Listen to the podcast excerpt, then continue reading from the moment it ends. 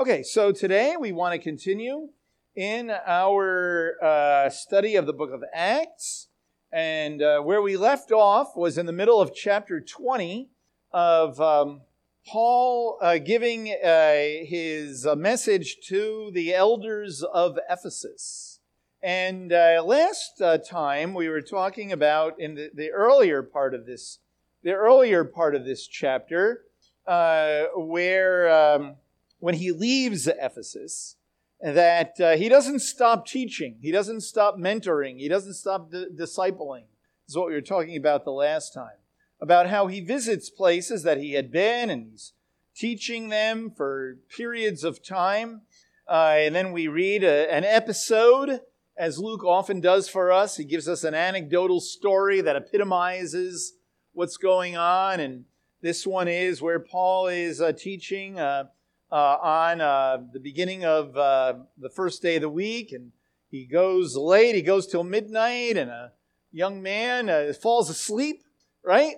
So hey, it happens to the best of us, right? There you go. Uh, a young man falls asleep, th- throws, falls out of like a third story window. Uh, Paul comes and lays on top of him, and he's revived. And you'd think, wow, that's enough for one night. I mean, you know, let's get something to eat and go to bed or something. No, he goes right back to it until dawn. Uh, and, uh, uh, and so we talked about the single-mindedness uh, of, um, you know, of, of Paul and all of that. Uh, and then uh, he, you know, then we saw how he wants to get to Jerusalem before Shavuot. and, but he's torn because he feels like he needs to give an admonition he had been three years in Ephesus, and he had raised up elders, first and foremost, who is Timothy, by the way, uh, and that he feels he needs to speak to them, but, but he doesn't have time to go back to Ephesus. So he asks them to meet him uh, uh, on, the, on his way to uh, uh, Jerusalem. And the second part of chapter 20 is this uh, message that he gives. It's a very important message it's so important that uh, I think that uh, if you read uh, uh, First and Second Timothy and Titus, you know they're called the pastoral letters, right? Uh, that uh, it's very helpful to read these like five or six verses at the end of chapter twenty, because he's really speaking what he does in 1st and 2nd Timothy and Titus is he, la- he elaborates on these few verses, basically, is what he's doing when he writes those letters. And we really learn a lot. Not only that, but I think in all of his letters, uh, you have the seed of the, the thinking in these uh, verses because they're really uh, his message to elders everywhere, you, you know, not only in Ephesus, but everywhere. Uh, and uh, and you know everybody is in the leadership pipeline on some level, you know, and we should all uh, think of ourselves as uh, you, you, know um, moving forward, you know, in in that way. And so a message to elders is really a message to everybody, you know, uh, and so very important. So we looked at the beginning of it, where Paul basically talks about himself, right? Uh, where uh, he says uh, here, just to recap uh, the um, this part of the letter, he says, um, in beginning in verse 18, "You yourselves know from the first day that I set foot in Asia how I was with you the whole time, serving the Lord with all humility and with tears." You know that is, uh, I could pause there and go go off on that with humility and tears, and with trials which came upon me through the plots of the Jews. The, the, the, the trials was, you know, the, uh, the persecution. The humility and tears was the day in, day out living with these people, uh, you know, and experiencing uh, life with them. Uh, you know, there is a passage, we didn't look at this last time, uh, but we'll look at it this time. In, uh, in 1 Thessalonians, we read here in the, uh, in the second chapter, uh, beginning in uh, verse uh, 9. Yeah.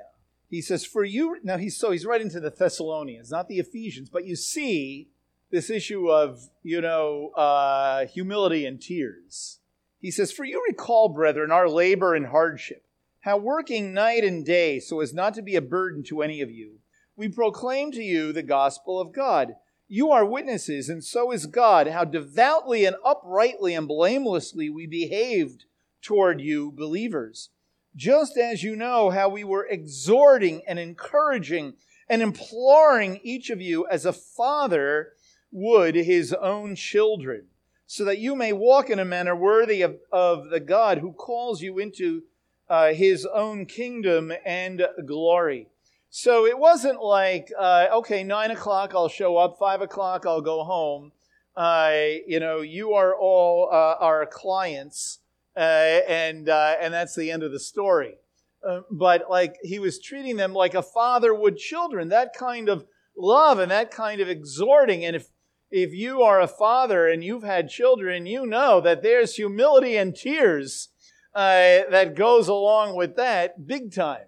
Uh, and, uh, you know, you don't just mail it in, so to speak, right? And, uh, and so Paul was not mailing it in. He took it very personally. He took this work very personally. He loved these people.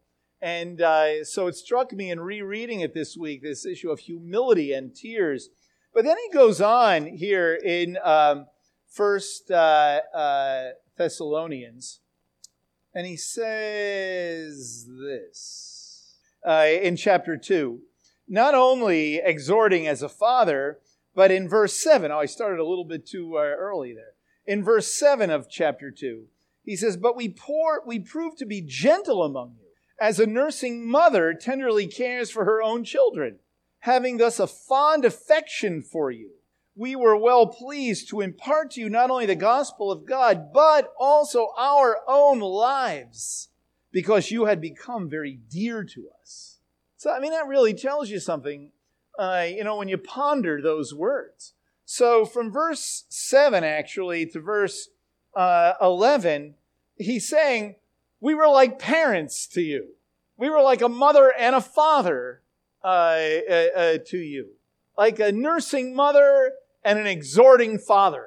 You know, we were, in other words, we were hugging you and we were imploring you all at the same time, right? And that shows the kind of love and devotion and how he poured himself into, uh, you know, into these people. Uh, and uh, that's just one. There's lots of other places that, you know, we could look. But when you come back here to chapter 20, uh, and you see uh, when he just says, serving the Lord with humility and tears, right? And by the way, serving the Lord, he was serving them, but he's, you know, he's serving the Lord, of course. Okay. How I did not shrink from declaring to you anything that was I, I, did not shrink from declaring to you anything that was profitable and teaching you publicly and from house to house, solemnly testifying to both Jews and Greeks of repentance toward God and faith in our Lord Messiah Yeshua. Right? This is what we do. This is what he did. This is when we talked about this last time. And now, behold, bound in spirit, I am on my way to Jerusalem, not knowing what will happen to me there, except that the Holy Spirit solemnly testifies to me in every city, saying that bonds of affliction await me. But I do not consider my life of any account as dear to myself, in order that I may finish my course and the ministry which I receive from the Lord Yeshua to testify solemnly of the good news of the grace of God. And now, behold, I know that all of you among whom I went about preaching the kingdom will see my face no more. Therefore, I testify to you this day that I am innocent of the blood of all men, for I did not shrink from declaring to you the whole purpose uh, of God. And that's where we ended last time. Now he gives them an admonition. So he's said all of this about himself, not to glorify himself, but may I suggest as a role model for these elders. That it wasn't only him who was supposed to pour himself into these people, but all spiritual leaders, all elders, or all leaders So now in verse 29, uh, and uh, for the next uh, three or four verses, this is the main admonition. This is what he wants to impart to them here. He says, Be on guard for yourselves and for all the flock among which the Holy Spirit has made you overseers, to shepherd the congregation, the Kehillah of God, which he purchased with his own blood. I know that after my departure, savage wolves will come in among you, not sparing the flock. And from among your own selves, men will rise, speaking perverse things, to draw away the disciples after them. Therefore, now he, see, he repeats it. Be on the alert, remembering that night and day, for a period of three years, I did not cease to admonish each one with tears. Notice he mentions the tears again, uh, right? And each one uh, that uh, this was not just showing up for and teaching a class, right? That this was mentoring people. This was pouring himself into people's lives. One can only wonder how many cups of coffee he had. Okay? All right. So we'll stop there. Okay, so he begins here with be on guard. Uh, be on guard for uh, yourselves. Okay? Uh, this is very important that uh, when he says, uh, you know, uh, be on guard, uh, he begins with for yourself. Right? Now, this should sound a little uh, familiar uh, to us. You know, to be on guard means to, you know, be alert.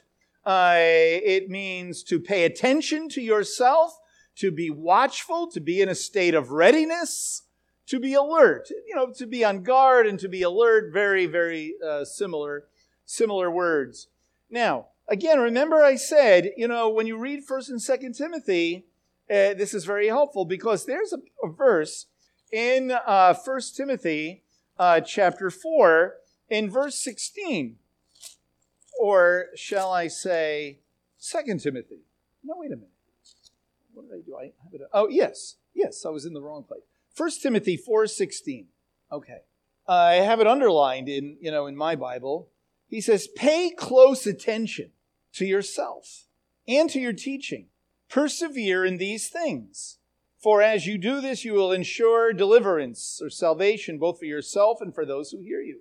Pay close attention to yourself. Here in chapter 20, he, uh, you know, he says, be on guard for yourselves. Why do we have to, why does he say this?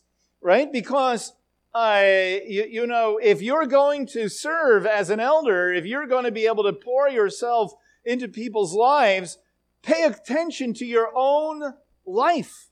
Pay attention to your own walk with God and your own uh, uh, uh ability to serve, right? I, in our Wednesday morning uh, men's Bible study, I don't remember. Oh, oh, we were in uh, Hebrews chapter 13. and, and this came up.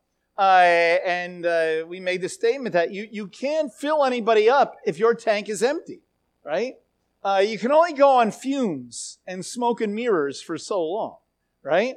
Uh, and so anyone who has any kind of spiritual responsibility for other people, which is actually every single one of us, uh, right, has a responsibility to be filled up, has a responsibility to make sure that we we do our best to, you know, confess our sins and be cleansed, to be in the Word uh, ourselves, right? Uh, and uh, and may I suggest to take care of ourselves, meaning also our physical bodies, to be able to serve. Uh, you, you know, and and that's very very important. And be, because one, we're you know we're role models uh, for people. And I will say that again about everyone. If you're out there in the world working or wherever you may be, and you are a Messiah follower, you're a role model of Yeshua, of what uh, followers of Messiah are supposed to be. It's not just on Shabbat here, right? But the, the truth is, is that it should be our way of life. uh, whether we are here or we're at home or we're by ourselves or what wherever it may be.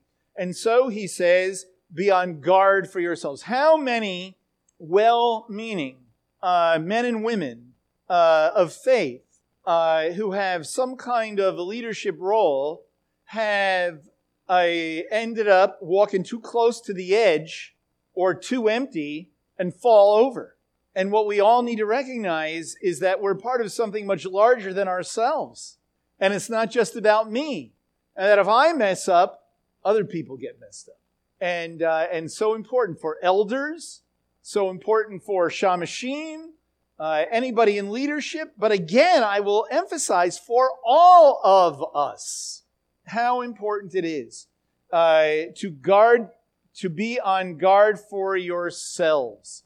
And you know, when you read, especially 1st and 2nd Timothy, Paul is all over Timothy about him taking care of him, not only in that verse, but when you read 2nd Timothy, he encourages him. He's, you know, giving him a pep talk. Uh, 2nd Timothy is really the locker room speech, uh, you, you know, uh, because it can be discouraging. That'll come up in a minute here. Okay. And then he says, for all the flock, and for all the flock, for all the flock. Okay. Well, he does give a qualifier, among which the Holy Spirit has made you overseers. Okay? Now, when he says for all the flock, he's talking to the elders of Ephesus. So he doesn't mean all the flock that are in Thessalonica and all the flock that's in Rome and, uh, and all the flock everywhere. He's ref- he means the people who are under your charge. Okay? I, and, and that is important when, we, when you really think about it. Okay? All the flock whom the Holy Spirit has made you overseers. He's made them overseers over the congregation at Ephesus. Okay, so all the flock is, is really a kind of interesting. you know, not just the flock. Because all the flock means, uh, you know, the flock that's the flock that's fun and the flock that's not fun. Okay? The, the, the flock that always just keeps moving forward. And the ones who you have to, whoa, you know, you know, come on down, come on back, right? Uh, and, uh, and that's, you know, uh, you know, very, very important, uh, uh, I think, for us uh, here. That there's all kinds of, there's all kinds of sheep, right? And so, very important for us to recognize that, right? That um, we're called to make sure when we think about, you know, uh, the uh, the flock. That means, and as he says, among which the Holy Spirit has made you overseers to shepherd the congregation of God, which he per- which he per- purchased uh, in his own blood. Okay, so we're called to be shepherds, and I think most of us uh, have heard of that before, right? We're called to shepherd the sheep. And so, overseer, notice that overseer, guardian, protector, shepherd, the terms are used interchangeably of the same people. Okay? Uh, and, uh, and so, when we think about uh, the role of uh, elders, the role of elders is to be shepherd, uh, to be overseer, to protect, to rule, and to foster care is a good way uh, to say it. And of course, uh, you can uh, go online or you can read all kinds of books about all of the applications of shepherding uh, and all of that. But we'll just say that in the big picture, it's making sure uh, that people are safe, making sure that uh, they are fed, uh, that they are healthy, and that they are moving forward in the right uh, in the right direction, right? All right. and and so, of course, we know that the the idea of being a shepherd is what we read that God is, right? uh, that he is the shepherd. And so, uh, elders and spiritual leaders are under shepherds, you know, and uh, and serve uh, the Lord. So you know uh, Psalm 23, God is the good shepherd, right? Uh, the Lord is my shepherd, and there's all kinds of you know of uh, applications of that, but they all come under the heading of shepherd, uh, of being being being protected, being guided, being well cared for, uh, making sure you reach the destiny, that you don't get lost, uh, you know, uh, and uh, and all of that, right? Uh, in Luke, in the uh, New Covenant scriptures, in Luke chapter 15, where there's a great little story uh, about what a shepherd does, what a good shepherd does. That he has a hundred sheep, 99 of them are walking the straight and narrow road. One of them is off somewhere. He goes and he gets the lost sheep and he carries them back, right? Uh, and so this caring for all of the sheep. You know, some sheep uh, uh, have, uh, uh, you know, have views that, uh, well, let's just say we have left sheep and right sheep, and we have middle of the road sheep, and you know, we have all kinds of sheep. We have sheep that love to go off on tangents. We have sheep that that never make a peep, right? Uh, we have uh, all kinds of sheep, and oftentimes the sheep, when they're looking at each other, say, "I don't, I don't really think you're the right kind of sheep," right? Well, you see, the shepherd is like, "Whoa, everybody, whoa!" Like, you know, uh, and and it, it, reminds me so much of Yeshua and the 12 apostles. Those were 12 sheep right there. Okay? That really were all over the place. You know, they were all over the place. My favorite, too, by the way, is Simon the Zealot and Matthew the tax gatherer because they represent polarized political views in the first century. Okay? Uh, and once they came under the kingship of Messiah, all of that like melted. Like if you, you know, the picture I get in my mind, they were like frozen in those views. They were frozen. And they come under the kingship of, of God in Yeshua, and then it like melts. And now they're pliable. And now they're, they're moldable and shapeable and come together. And those uh, artificial boundaries melt away. See? Uh, and, uh, and so very important to understand, you know, this issue of going after the sheep. And uh, you know that in, uh, in the Gospel of John, uh, in the 10th chapter, I mean, Yeshua is the, the prototype elder, right? Uh, and of course, he is called the good, uh, the good shepherd. We read, we read here, beginning in I'll just say down in verse uh, uh, 8. All who came before me are thieves and robbers, but the sheep did not hear them. I am the door. If anyone enters through me, he shall be saved and go in and out and find pasture. Right? Uh, the thief comes only to steal and to kill and to destroy. I came that they might have life and might have it abundantly.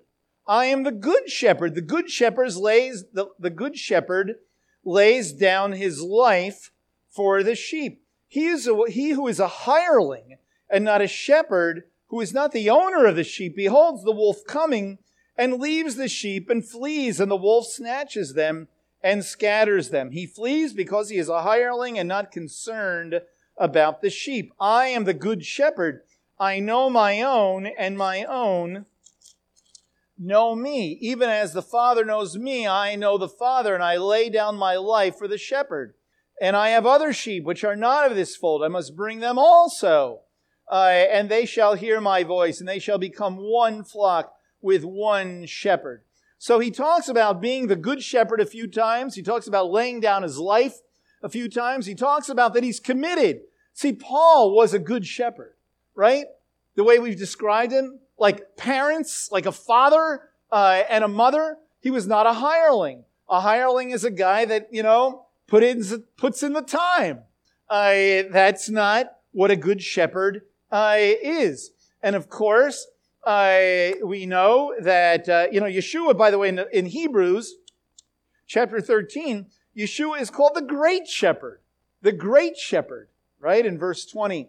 And what does he uh, say in John chapter 21 in verses 16 and 17? Feed my sheep. Feed my sheep. So one of the things that tells one of the things that tells us is the sheep always belong to God. You know, the sheep always belong to God. Uh, and that anyone who is called a pastor or shepherd, which is that's another word for shepherd, right, is accountable to God for overseeing the sheep. Okay? It's really very important and something that we tend to forget uh, is that uh, any spiritual leader is accountable to God for the whole thing, for the oversight, for the protection, for the teaching. You know, there's an accountability uh, uh to uh, uh, to to God. very very important. and of course, um, you know, in First Peter chapter five, read this little part here. There we go. Actually, beginning in verse 1. Therefore, I exhort the elders among you, as your fellow elder and witness of the sufferings of Messiah, and a partaker also of the glory that is to be revealed. Shepherd the flock of God among you, exercising oversight, not under compulsion, but voluntarily, according to the will of God, and not for sordid gain, but with eagerness. In other words, what he's saying there is, is that, you know, when you're an elder, as we'll see in a second, it's not a job. It's not like a, it's not like just like a, a vocation. It's just who you are. It's who you are. It's just, you know, uh, that's why it's a calling. And that's why back in uh, chapter 20 of Acts, uh, he says, who, who, whom the Holy Spirit called to uh, be overseers. So it's not like uh, just, uh, well, this looks like a good thing to do. You know, a long time ago, many, many years ago, uh, when I uh, was, before I was at Beth Messiah, and I was, you know, working for a, a mission organization, right? I remember in the earliest days that it was like, you know, who would want to work for this organization? People that basically, they knew the Lord, they loved the Lord, but they really couldn't do much. They, they really could not like hold down another job, right? So I figured, well, I can do ministry because I can't do it, you know, you know. And uh, uh, but that's you know you, you know see that's not what it is. It's a calling on your life. That is why, in order to do this, in order to do it this way, exercising oversight not under compulsion, like because I you know I have to, but voluntarily according to the will of God and uh, according to the will of God uh, or actually according to God, literally in the, text, in the text, and not for sordid gain, but with eagerness. And then it says, not, not yet as lording it over those allotted to your charge, but proving to be examples uh, uh, to the flock. And when the chief shepherd appears, you will receive the unfading crown of uh, glory. What a great passage, right? And so that is why so important in looking for a congregational leader or raising up uh, people to be leaders, right? It's a calling because you won't last otherwise. You don't last. Something happens. Either you crack, you know, or you go off on some tangent. And I can tell you, in 40 years, I have seen it personally, up close. And like all of us, I've seen it you know, in, the, in, head, in newspaper headlines, right? And what it does. Uh, and so that's why it, it's a calling and you have to guard yourself. you know, very, very important. Okay? Uh, and again, voluntarily, uh, not for sordid gain, but with eagerness. I think I've told this, I probably have told this story, but I'll tell it again because I'm standing here. Uh, and, uh, and that is uh, that many years ago, when I just was starting and I was living in Chicago, um, I was sitting on a stoop in front of our building, and I was talking to a young lady, and uh, and I said, I made the statement that I, I'll bet everybody wishes they were doing what I'm doing. Can you believe I said it? I would never say that today. You know, you evolve over time, right? You grow over time. Uh, and she said to me, she was about my age, you know, 23, 24 years old. She said, Are you kidding me? Why would anybody want to do that? You know, I mean, I'll wait. Okay. All right. Uh, you know, why would anybody want to do that? People, people reject you. People uh, don't understand you. Uh, this, that, and the other thing. And uh, that was mostly in terms of like outreach, outreach uh, work, but also it applies to, to all of it. Uh, because when it's a calling, it's just sort of your, your, your life. And so that's what he's saying. He's reminding these elders in Ephesus, you know, uh, of this.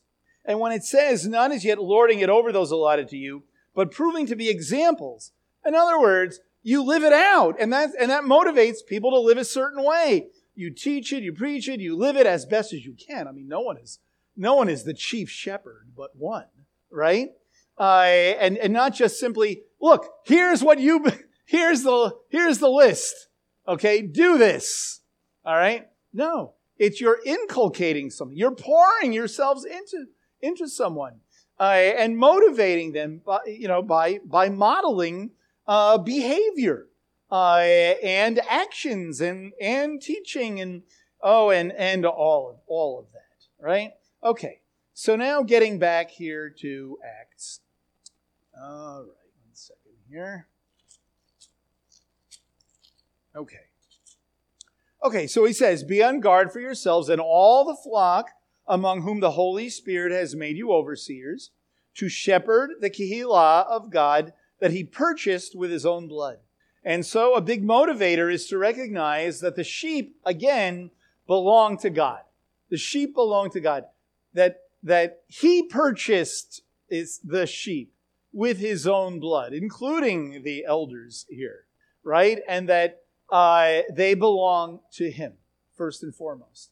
And there, you know, it's very much like like the parable, like the par- the several different parables of responsibility that Yeshua tells. You know, where he either owns a vineyard or he owns a farm or whatever it is, and he goes away and he comes back and he expects the stewards to take care of things to either grow them, to take care of them. Uh, you know, one is about not worrying about your wages, don't worry about the next guy. But they all kind of have this theme of accountability and responsibility. And, uh, and, and they all really apply uh, because uh, one of the reasons, one of the main reasons that, that uh, elders are responsible before God for the congregation is because God is saying, okay, so what did you do with my sheep? You know, what did you do with my sheep? Now, the sheep do have responsibility, right? Uh, and uh, and that's you know very very very important. It's you know that uh, everybody has a role. We all will stand stand uh, before the Lord, right, in the judgment seat of Messiah. We all will stand at the judgment seat of Messiah. But uh, overseers, elders, uh, have like an extra day, uh, you know, at the uh, judgment seat of the. It's like extra time. Get extra time, right? The movie's a little longer, right? Uh, in a certain respect. Right? It's not just about my walk with God, right? Okay. So uh, then he says, I know that after my departure, savage wolves will come among you, not sparing the flock. And from among your own selves men will arise, speaking perverse things to draw away disciples after them. So, you know, it's not only just uh, make sure that you're doing the right teaching, make sure that you're, you know, positively uh, doing all the right things, but there's a negative side of, of protection and guarding against bad influences, right? Uh, and that, well, you know, it was true then, it's true now. That wolves come from both outside and inside. Outside, it is, may I suggest, in our world, the wolves are more like, uh, generally speaking, could, could be like, you know, culture and, and patterns of thought and living that, that infiltrate and that we have to be careful about allowing in, no matter how popular it may be, you know? Uh, sometimes there are these spiritual fads.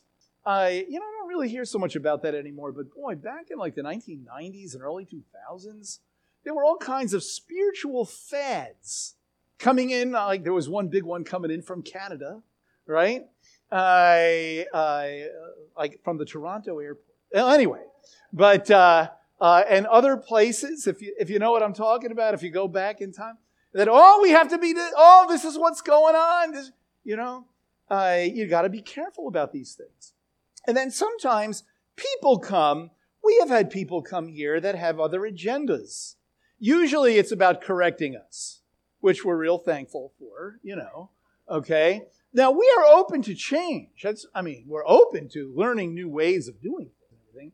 But uh, sometimes people come in with strange doctrine, thinking that this is usually the thinking. Okay, we're not the church, right? Because they're all bad, right? So at Beth Messiah, they're they're like first century, you know. Well, may I suggest uh, as I have said to many people, if you stick around long enough, if, having said what you just said about everybody else, my guess is, is that you really will not like us. Because after a while, you'll see th- just you know, things you don't like. Okay? Uh, and we are far from having it all figured out, uh, believe me. Uh, uh, uh, and so sometimes people come in with all kinds of things about um, many different kinds of issues. And you know what's really a wonderful thing here is that our people, all everybody, not just elders or even leaders, but like when we have the Oneg and we have like people that visit and things like that, and somebody gets into a conversation, like the antennas go up. You know what I mean? And it's like I can't tell you how many times people have said to me, you know, Howard, this person is visiting. There's something not right. There's something there and they're almost always right. you know, uh, and it's a spiritual thing. Uh, and uh, now I will say that 99% of the time when people come and visit, it's all good. But sometimes people come with another agenda. That's why it's important for us to know who we are, by the way. That's important for our leadership to know who we are, who we are, what our mission is, what we're trying to accomplish, making disciples for Messiah not every single thing that, that's out there. We could spin the wheel uh, and find all the, you know, all the uh, things that God has called us to be and do. Uh, right? And God bless everybody who, who has a calling for, uh, you know, for a variety of, uh, of ministries and things. But this is, you know, what God has uh, called us to do. And, you know, there are places in the scriptures that warn us about this. I, for example, even like when, he, when we say wolves from without and wolves from within, you know, um, it's one thing to, um, it's one thing to, uh, you know, say I don't agree with everything. It's another thing to undermine, uh, un- undermine the congregation, undermine the leadership, like form a little group out in the corner, and uh, you know that's what they're teaching.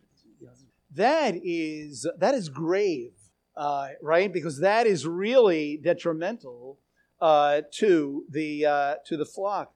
And it's interesting that uh, when you read about the deeds of the flesh in Galatians chapter five, you know, after immorality, impurity, sensuality, idolatry, and sorcery, you have this enmities, strife, jealousy, outbursts of anger, disputes, dissensions, factions.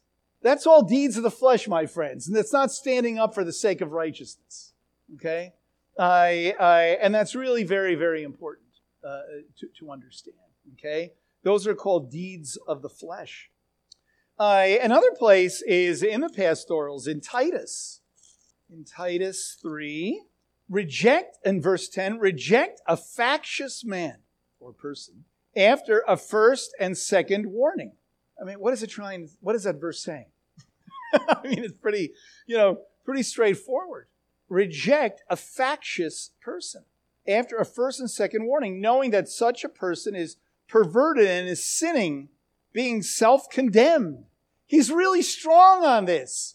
Paul, who loves them like a father and a mother, uh, also is a person who, like a father and a mother, don't mess with my children, right?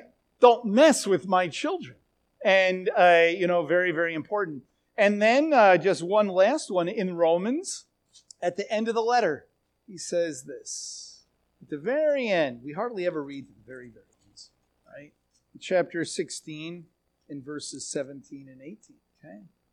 Now I urge you, brethren, keep your eye on those who cause dissensions and hindrances, contrary to the teaching which you learned, and turn away from them. For such men are slaves, not of our Lord Messiah Yeshua, but of their own appetites, and by their smooth and flattering speech, they deceive the hearts of the unsuspecting. So, how important it is. In other words, what are we hungry for? You know, I, uh, so important that uh, you know that we realize that we are called to to uh, guard the teaching, guard the gospel, guard the message, guard the the uh, the understanding of Scripture. Uh, we we are called uh, to make sure that we're not straying. That that that that uh, you know we know what's going on with with the sheep, uh, and and encouraging as best as possible uh, to uh, you know stick with the program. Everybody has responsibility before God, and uh, you know, and so on. But I will say this: uh, that uh, you know, it's a rare day. Thankfully, it's a rare day here. Uh, um, you, you know that that we're so thankful that we've never really really had factions and big dissension. We've never really had that. Um, uh, but it's really important that uh, when it comes to the elders, that we realize that leaders are called by God. They're called to be overseers. Uh, they're called to guard. They're called to guide, and they're called to teach. Now, that doesn't mean they have to do all the teaching, but it means that whatever is taught is under the authority of the elders and of the of the leaders. Right? Doesn't mean that they're the only ones who can teach. Lots of people can teach. But the ones who will answer before God for what happens at Beth Messiah congregation is the elders, according to the text. So it's a pretty heavy duty thing. And so we're all called, we're all sheep. I'm a sheep. We're all sheep. And we all fulfill different roles, right? Uh, and, uh, but this is what he's telling them, uh, uh these elders uh, in uh, in of, of Philip of Ephesus. Okay, very very important. So we always have to be guarding, teaching, leading, overseeing. Whatever we do should must be for the purposes of edification, of growth of the body. You know, and and we do that in varieties of ways. You know, varieties and varieties of ways. Uh, and um, another thing is uh, to remember, just since we're in this passage, is that uh, he doesn't call for just Timothy to come, that there's elders, right? Uh, that there is a leadership, right? And, uh, and that's really very, very important. Now, in Philippians chapter 1, uh, he, he writes, it's one example. In the first verse, you know, to elders and deacons, it says in English, to elders and deacons. Uh, and so, uh, you know, you have elders and then you have shamashim, which are basically assistants that serve at the pleasure of the elders. Okay? But they all uh, have to be of a particular uh, a kind of uh, kind of person. And so this, I, I think, sheds some light on when you read in 1 Timothy, for example, in chapter 3. It is a trustworthy statement if anyone aspires to the office of overseer. It is a fine work he desires to do. An overseer must be above reproach, right? That means you can't have like skeletons in the closet, right? Uh, the husband of one wife, temperate, prudent, respectable, hospitable, able to teach, not addicted to wine or pugnacious, right? But gentle, uncontentious, free of sordid gain, of the love of money, right? He must be one who manages his household well, keeping his children under control with all dignity. for all the obvious reasons that he states in verse 5. Not a new believer, lest he become conceited and fall into condemnation. Have a good reputation with those outside, that he might not fall into reproach and the snare of the devil. And then deacons likewise. It's almost the same. I, and, and so I, it's not, I, you know, one of the things that Paul is saying here is it's not uh, uh, just about how much you know, how much education you have, but it's who you are, the kind of person that you are in the Lord. Uh, and uh, and this is what he this is what he says. Uh, this is what he says uh, to them. Okay, all right. So I know that after my departure, savage wolves will come among you, not sparing the flock. You know, remember what um, in the in Revelation, Ephesus is one of the congregations. They lost their first love. Something went wrong. Something went wrong. The elders, either, you know, maybe the second generation didn't get the teaching here. Maybe they were lackadaisical. Maybe they were so interested or involved in other things that they lost their first love. What is their first love, by the way? Their first love is Yeshua. Okay, it's plain and simple, not just an idea. It's not, my first love is preaching the kingdom of God. It's Yeshua. My first love is Yeshua. In our study of the book of Hebrews, if you remember in our Chavurah group at the, at, at the very beginning of it, when you read the beginning of Hebrews, the first couple of chapters especially, that um, what keeps people from drifting away, which is what he's talking about here, right? Which keeps people from drifting away is always having Yeshua as your main focus. Yeshua, who he was and what he did and who he is today, you know, uh, as the main focus. The main focus. When we are rooted in Yeshua, not other things, but Yeshua himself. You know, I remember an older man said to me many, many, many, many years ago, make much of the Messiah. Make much of the Messiah. We make much of everything else we make much of what a congregation is supposed to be, or you know, a relationship of Jews and Gentiles, uh, or you know, this, that, or the other thing, the holidays. I don't know, whatever it might be, right? But if we lose our main focus, our main love is I am a lover of Yeshua, right? That is what keeps us from ultimately drifting in all kinds of directions. That's why uh, you read in the 12th chapter of Hebrews about keeping our eyes focused on Yeshua, okay? On himself, on the person of the Messiah, not the cons- not spiritual constructs or theological understandings, but the person of Messiah. Ultimately, that is the cornerstone of all. That is what keeps us anchored he is the anchor. He is the pioneer. He is our leader. Don't take your eyes off our leader, off our, our chief rabbi, our chief shepherd. Sometimes, you know, we've been around the block long enough, we've been believers long enough that, you know, I know I have the, I have the party line down, you know. I, I, but may I suggest the best of us can go off on tangents and lose our first love. And may we never forget that. That's why I would encourage us all to be regularly, in reading the, the Brit Chadashah, the New Covenant, we should always, you know, be able to go back and be reading regularly, whatever regularly is, the, a gospel, uh, you know, as well as the letters and Revelation and everything. But the words of the Messiah.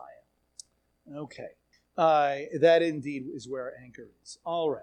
Uh, and so, um, uh, continuing on here, he says, um, when he says now in verse uh, 31, therefore be on the alert, remembering that night and day for a period of three years I did not cease to admonish each one with tears. Okay, each one from the gut, you know?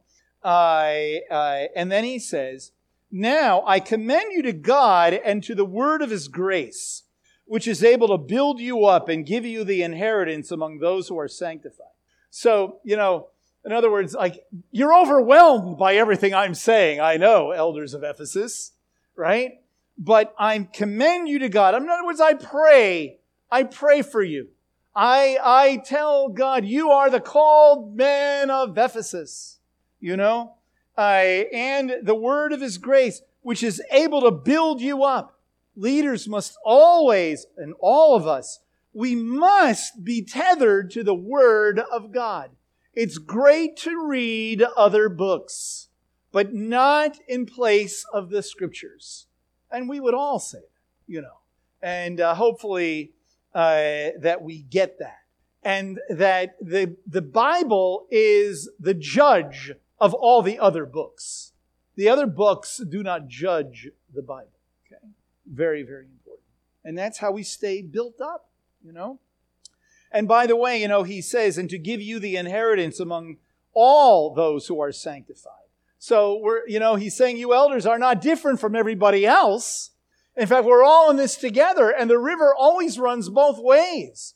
That an elder receives encouragement, or a leader, or all of us receive encouragement primarily from the interactions that we have with one another. There's nothing more encouraging than, I can tell you right now, what is the most encouraging thing that there is? The most encouraging thing that there is, is seeing people walk with God. There's nothing better. There's, there, there is nothing better than just people who are walking with the Lord.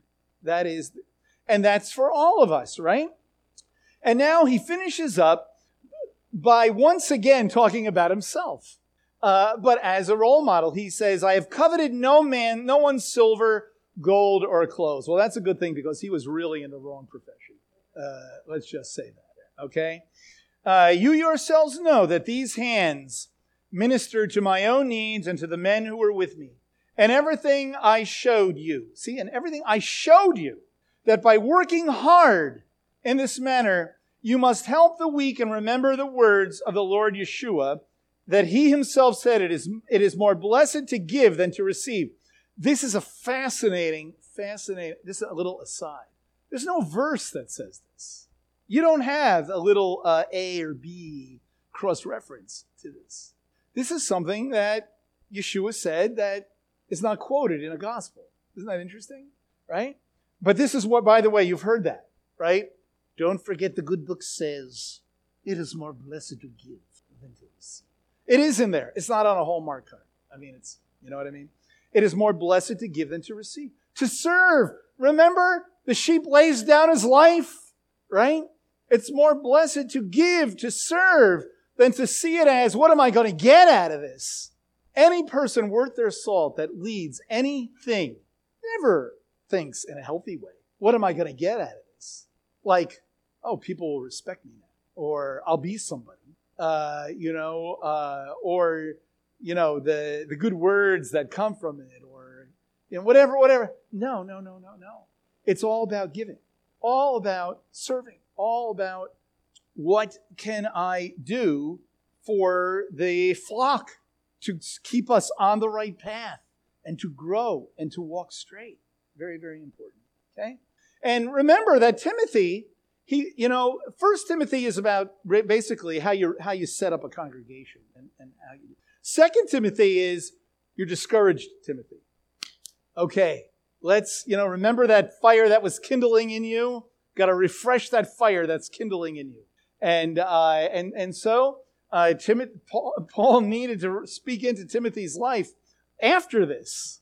Uh, and, uh, and, you know, uh, quite, quite significantly. Okay. All right. Uh, then he says, and when he had said these things, he knelt down and prayed with them all. This is a very dramatic moment because he's about, he, he's going to Jerusalem and everyone is telling him, don't go to Jerusalem because bad things are going to happen. And he didn't know if he was going to see them again. He, I think in the back of his mind, he was, I, uh, you know, I'm not going to see these people again. I don't know what, what my future is. And so he loved these people dearly, right? And so when he had said these things, he knelt down and prayed with them all. And they began to weep aloud and embrace Paul and repeatedly kissed him, grieving especially over the word which he had spoken that they should see his face no more and when they and and they were accompanying him to the ship. I mean, that's really sad. I mean, that's it's very dramatic that they loved him what, how he had poured his life into these people. And they recognized it and they loved him for it. Even with his admonitions and whatever, you know, he was a pretty straight shooter, right? Right? But they knew his heart and they knew that, that he that he loved them. And so and they loved him. Uh, and uh, and and so we see that he's, you know, they're grieving, they're sad, and that he is now um, you can just see like on the boat, you know, gosh, uh, it could bring a tear to your eye, you know, when you when you really uh, think about think about that. Uh, but that is his word uh, to these elders, and it is a word indeed uh, to all all of us, every single one of us. when you look at this whole chapter of being single-minded, having the focus on Yeshua, the chief shepherd, and to you know for the elders to be true under shepherds and for all of us to see our, ourselves as sheep being owned by God, you know, that, that uh, we're never called to be lone rangers. We're never called to go off on our own. Going off on our own is a sheep that you got to go after, you know? Uh, and, uh, uh, and so may we all stick with the program through thick and thin and recognize, think about our first love, and that that is Yeshua and not other issues and filter everything through that first love. When we do so, we will be that shepherd. You know, one passage I didn't turn to, uh, I'll just read, I'll just, I won't comment on it, but I'm going to, I'll read it anyway. You know, there's a passage here that whenever you read about, uh, whenever you read about uh, shepherds, uh, you know, there is a, a passage in uh, Ezekiel chapter 34 uh, about false shepherds, right? false shepherds of Israel. And you can read that on your own. All I will say here uh, about that uh, is this. He says in verse 7 um, Therefore, you shepherds, hear this word of the Lord as I live, declares the Lord. Surely, because my flock has been a prey, my flock has even become food for all the beasts of the field, for lack of a shepherd. My shepherds did not search for my flock, but rather the shepherds fed themselves and did not feed my flock. Therefore, you shepherds, hear the word of the Lord. Thus says the Lord God Behold, I am against the shepherds, and I shall demand my sheep from them, and make them cease from feeding sheep, so the shepherds will not feed themselves any more. But I shall deliver my flock from their mouth, that they may not be food for them. And then he goes on to say, Behold, I myself will search for my sheep and, and seek uh, them out as a shepherd cares for his herd in the day when he is among the scattered sheep. So I will care for my sheep and I will deliver them. And then he says, I'll bring them out from all peoples, I'll feed them in a good pasture, and so on. Right? And that's, of course, Yeshua is, is the fulfillment of the promise. He is the good shepherd. And so we are all under his, you know, his shepherding, under his shepherding. And uh, may we all, uh, you know, recognize that and, and realize that it's only in Him that we really are on the right road, uh, you know, uh, to reach our destiny. Uh, and that's in, what in a, in a congregation, that's what we're called to, to stay on that right road, to make disciples, and to look forward to that destiny. Let's pray. Lord uh, God, may we heed the, the admonition of, of Paul here. God, I pray we would heed the admonition and that uh, we would uh, be on guard, and that all of us, not just the elders here, not just the shamashim or ministry leaders, but all of us, we would be on guard for ourselves and for one another, and that we would keep one another uh, focused on you, Lord, and that we would continue to run that race with endurance, recognizing that our goal is you, our focus is you and uh, God, we thank you that you've raised up a community of Messiah followers, such as Beth Messiah, uh, where that is our focus and where that is our call, and that is what we do. But Lord, give us even more clarity and more understanding as we continue to walk in this way. Pray In Messiah's name.